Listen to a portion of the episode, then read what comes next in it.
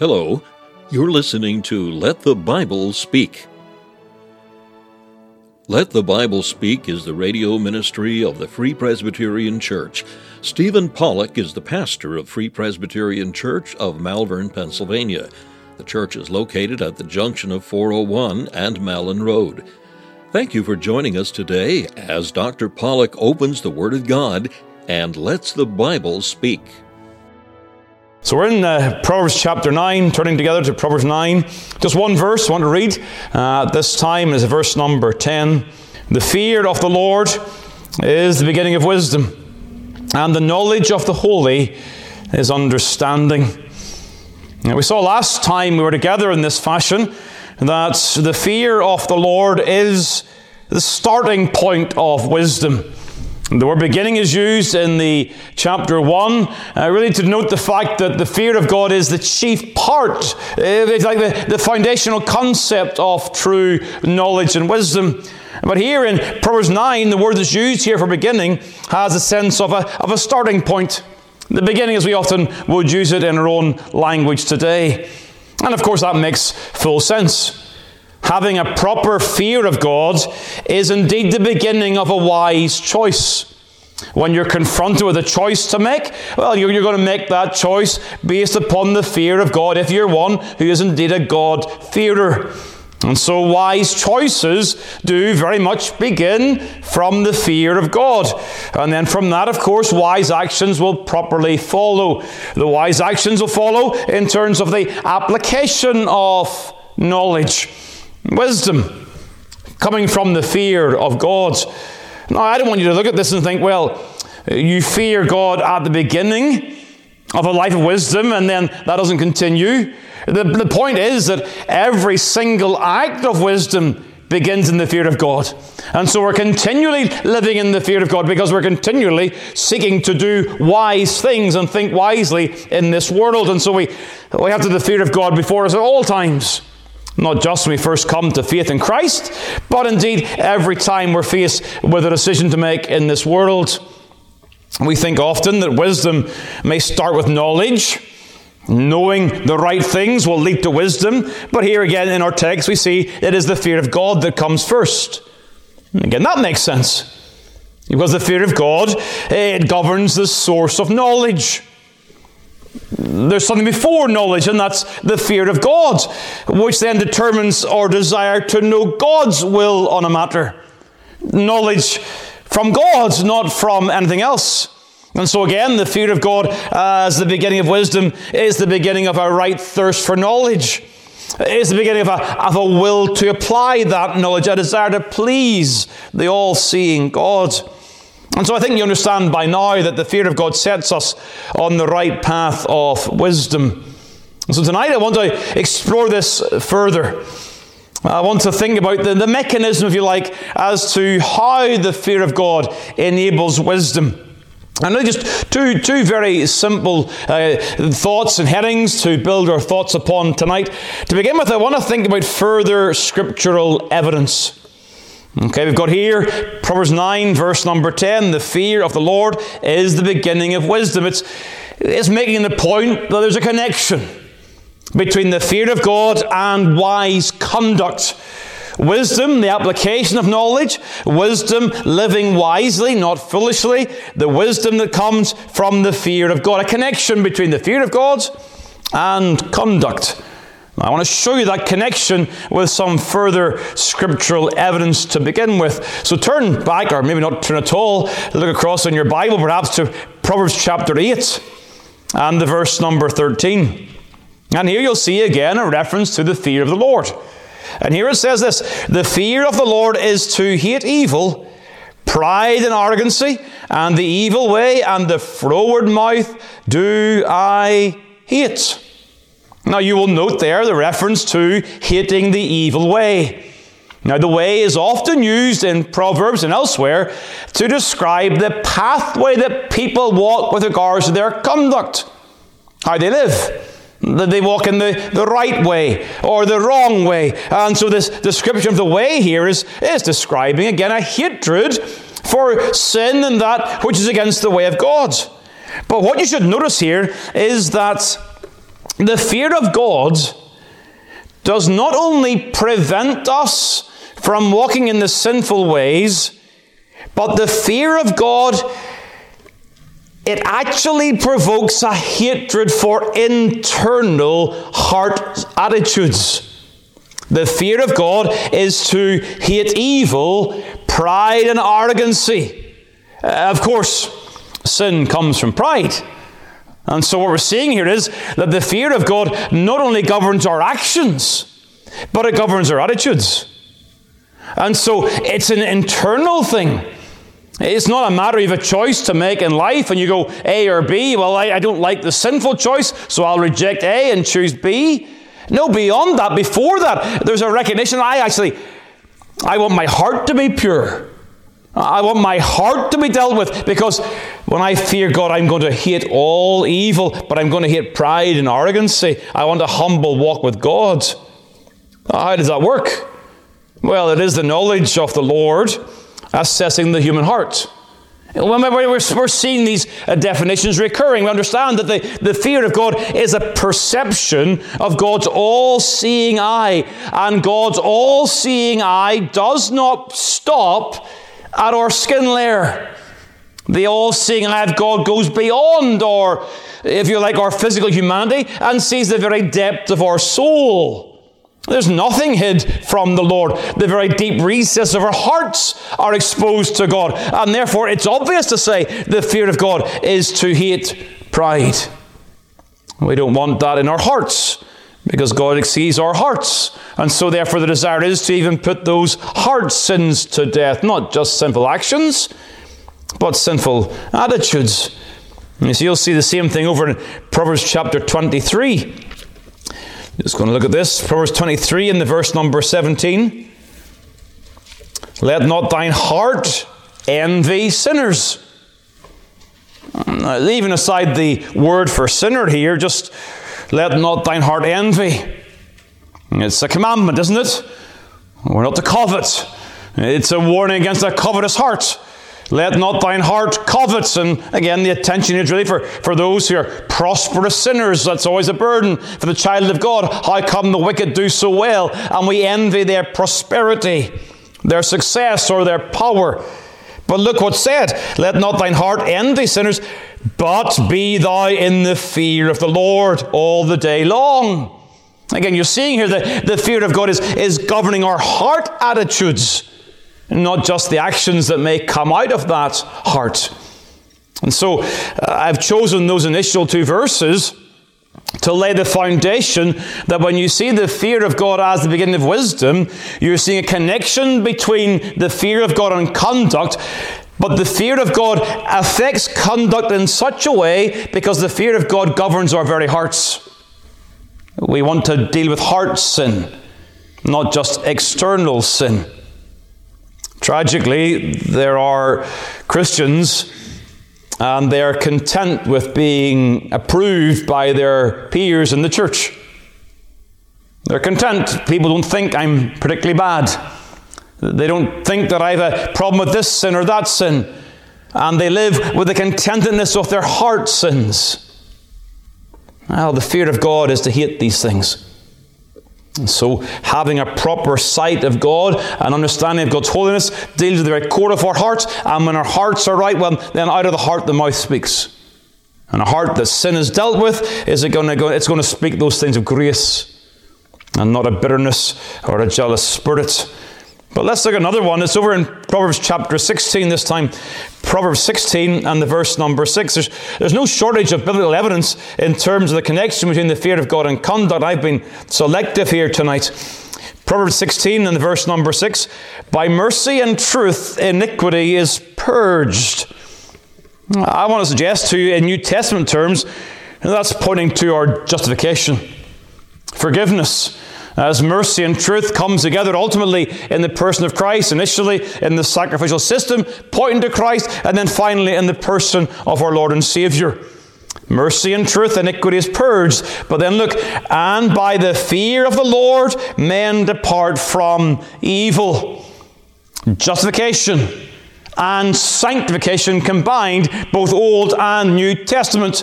Forgiveness leads again to this way of holiness, departing from evil.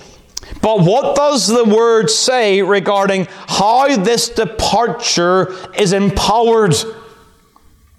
The depart from departing from evil is empowered, it says here, by the fear of the Lord.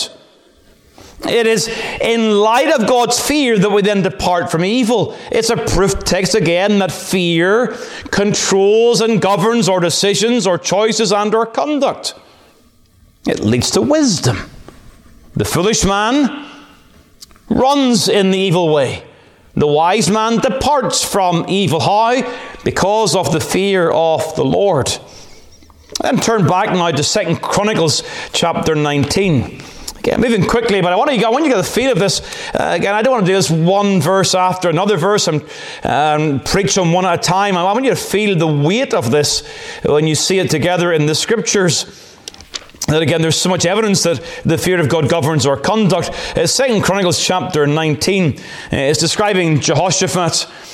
And again, his desire to bring about some renewal in the, in the, the people of God.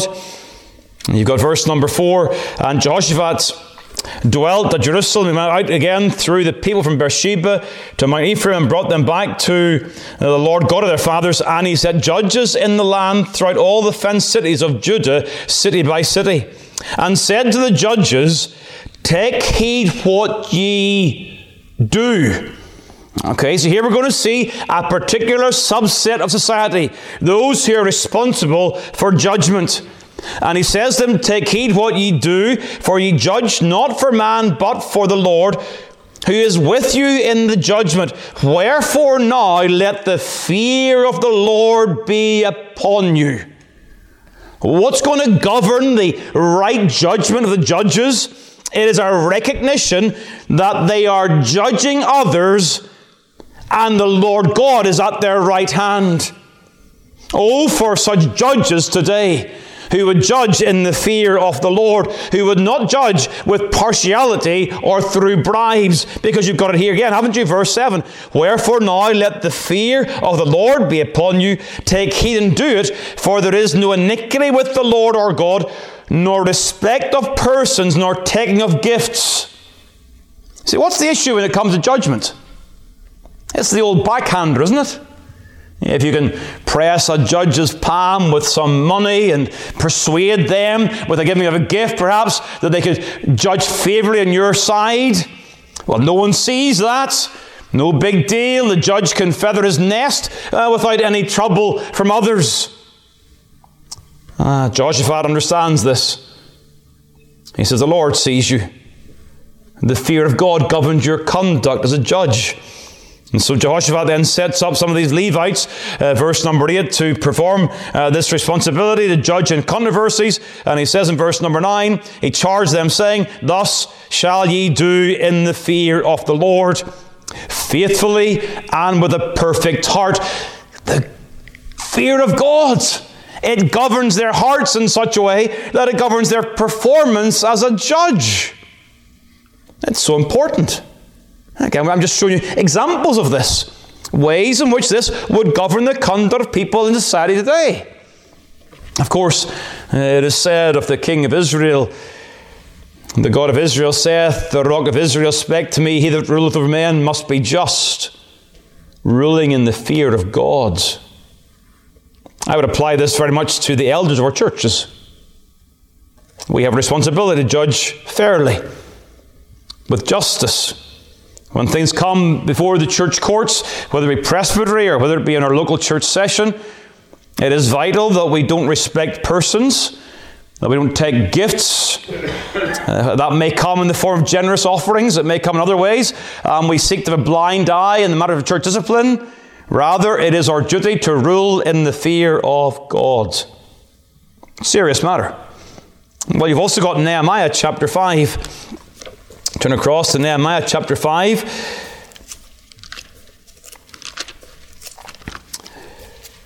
Then Nehemiah chapter 5 and the verse number 9. And here we're seeing a time in the return from the time of the captivity, verse number 9. Nehemiah you're dealing with the oppression of the poor. There are people that they're, they're misusing, they're exacting usury from loans that have been given out. And Nehemiah says to him, It is not good that ye do, ought ye not to walk in the fear of our God. And he adds the additional motivation of the approach of the heathen our enemies. But note again, please, ought ye not to walk in the fear of our God? Again, those who have power in this world, parents, pastors, political leaders, they often believe they can oppress the poor without any challenge. They can oppress others under their care. They think they get away with these things. And again, the remedy is it is to walk in the fear of the Lord. The Lord sees. Nehemiah explains, or he, he is an example of that in his own conduct. Verse number 15. But the former governors that had been before me were charged unto the people, and had taken of them bread and wine beside forty shekels of silver. Yea, even their servants bear rule over the people, but so did not I. Why, Nehemiah? Why did you behave yourself with integrity, though others did not? Well, because he says of the fear of God. And then across to uh, the Psalm 96. In Psalm 96. We've looked at this conduct in general terms, the fear of God governing our heart sins, then governing our attitudes in society as again, rulers or people with power, governs our actions, our conduct. We walk in the fear of God. And now in the 96th Psalm, we see that the fear of God not only governs our hearts and our interactions with our neighbours, but it also governs our worship of God. It's governing conduct again. Verse number one, oh, sing unto the Lord a new song, sing unto the Lord all the earth. Verse 3 declared his glory among the heathen, his wonders among all people. For the Lord is great and greatly to be praised. He is to be feared above all gods. Then, verse number 9 Oh, worship the Lord in the beauty of holiness fear before him all the earth. And you're seeing here that the foundation of worship that pleases God is the fear of God. A right awe and reverence of God. Not treating God as a triviality, but God as the creator of the heavens and the earth. The one who upholds all things by the word of his power and come before such a God with reverence and awe and praising God with language and worship that exalts his name. It's the fear of God. You see, the fear of God not only keeps us from outward acts of sin or transgression against our neighbour, but it also drives us to obey the first table of the law of God, to love and to worship God. Holiness is not just in keeping the second table, honoring your parents and keeping yourself from adultery and stealing and those things.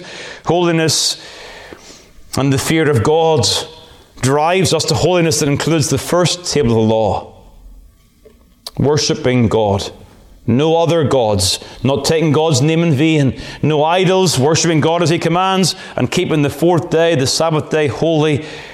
All of this is motivated by the fear of God. We have an awe for God, a reverence for God, and it provokes God honoring worship. It is little wonder when you go across to 2 Corinthians chapter 7, the last reference here, and then we'll, we'll, we'll move things to conclusion. Uh, 2 Corinthians chapter 7.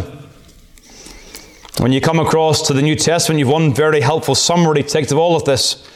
So, what we've seen the fear of God governs our hearts, the fear of God governs our actions with our neighbours, and the fear of God governs our worship of our gods. And so in 2 Corinthians chapter 7, verse 1, having therefore these promises, dearly beloved, let us cleanse ourselves from all filthiness of the flesh and spirit, perfecting holiness in the fear of God. Old and New Testament demonstrates without any doubt the connection that there is between the fear of God and wisdom. The fear of God and wise conduct. The fear of God that puts sin to death and puts on righteousness. The fear of God leads to wisdom. It is the beginning of wisdom. And I would suggest to you that if you find yourself in some area of your life struggling to be wise, there may well be a deficiency in your understanding of who God is. And from that, a lack of the fear of God. It is the fear of God that governs our conduct. Well, what's the second thing tonight? If there is this further scriptural evidence, I want to think secondly and briefly about the scriptural connection or the scriptural explanation for this connection between the fear of God and conduct. Remember what the fear of God is. It is an awareness of God's all seeing holiness and a desire to please the Lord. What you see in a survey of these texts is that fear is a controlling attitude when it comes to making decisions.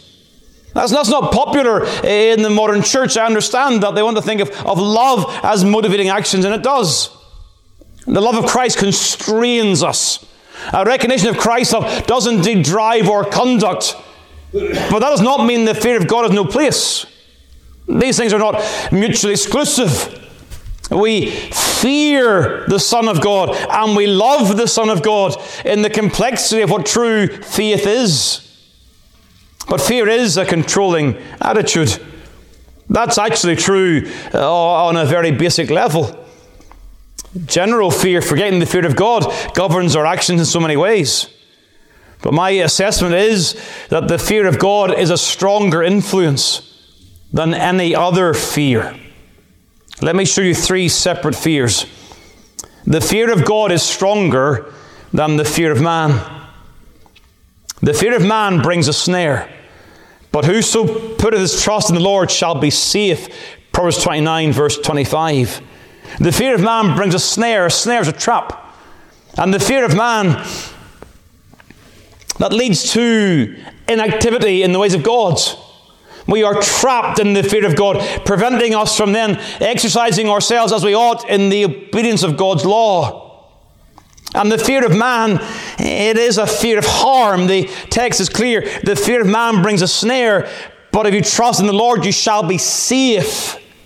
The fear of man is a fear of harm, a fear of physical harm, even death itself, a fear of mockery, a fear of persecution, a fear of a job loss, whatever it might be. The fear of man puts us in a snare, and we do not do what is right out of fear of some consequence at the hand of man.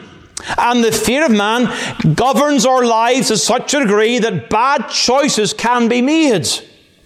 But having the fear of God in our hearts, it keeps us from sin. Because what God thinks and what God wills is more important than what man thinks. And the fear of God, if that is our chief desire to please God, then whatever the negative consequence may be, we'll still do what's right. I'm not saying it's easy. This is an ideal circumstance.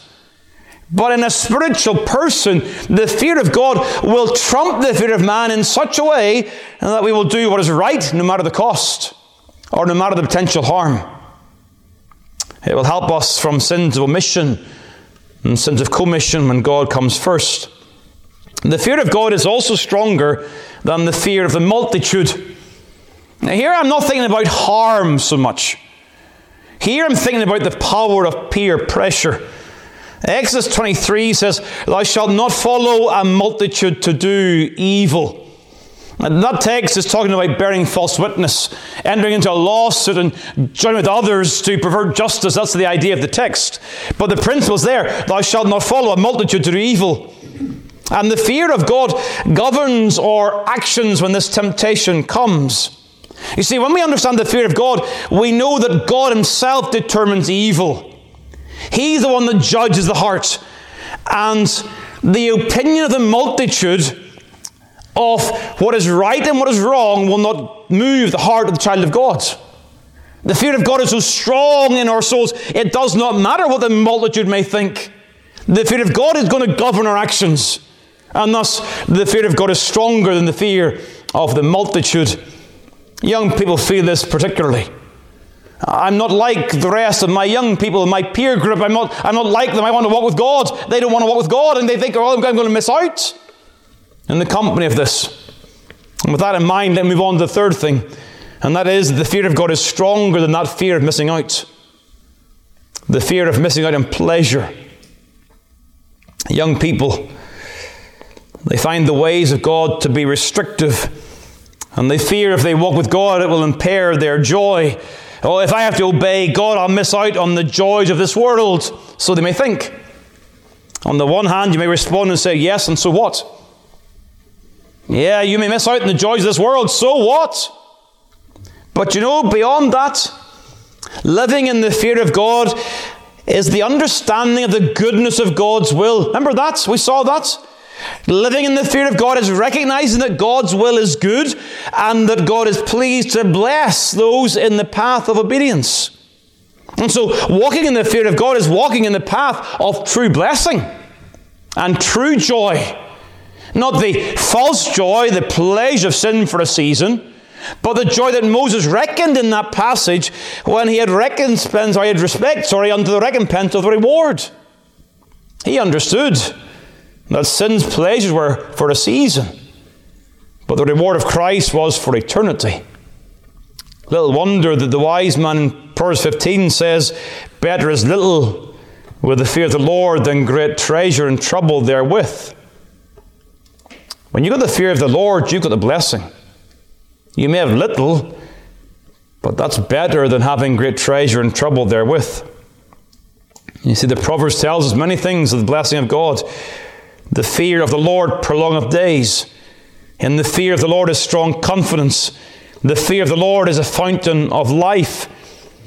Psalm 145 God will fulfill the desire of them that fear him. He also will hear their cry and will save them. You see, the fear of God believes these promises believes in the goodness of God and his willingness to bless and reward. When thou prayest, enter into thy closet. When thou shut thy door, pray to thy Father which is in secret, and thy Father which seeth in secret shall reward thee openly.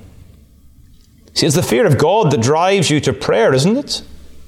A recognition that though others don't see you, you know God sees you. And you know, He's invited you to come and pray, and you delight in His smile, and therefore you come and you pray. And the fear of God controls that. And part of that is the thought the Father that sees in secret shall reward thee openly. So recognize tonight afresh the impact of living daily before God, in God's presence. Deficiencies in our spiritual conduct are directly tied to deficiencies in our thoughts of God. When we have the highest thoughts of God, walking as those who've been saved by God's grace, walking as those who've been redeemed by God's grace with a new spirit, a new heart within us, when we have the highest thoughts of God as such, we'll walk in those ways that please the Lord.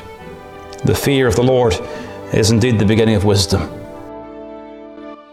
Thank you for taking the time to listen to this episode of Let the Bible Speak from Malvern Free Presbyterian Church. If you'd like more information about the gospel or the church, please call 610 993 3170 or email malvernfpc at yahoo.com. We extend an invitation to all to join us as we worship the Lord each week. You will be made very welcome.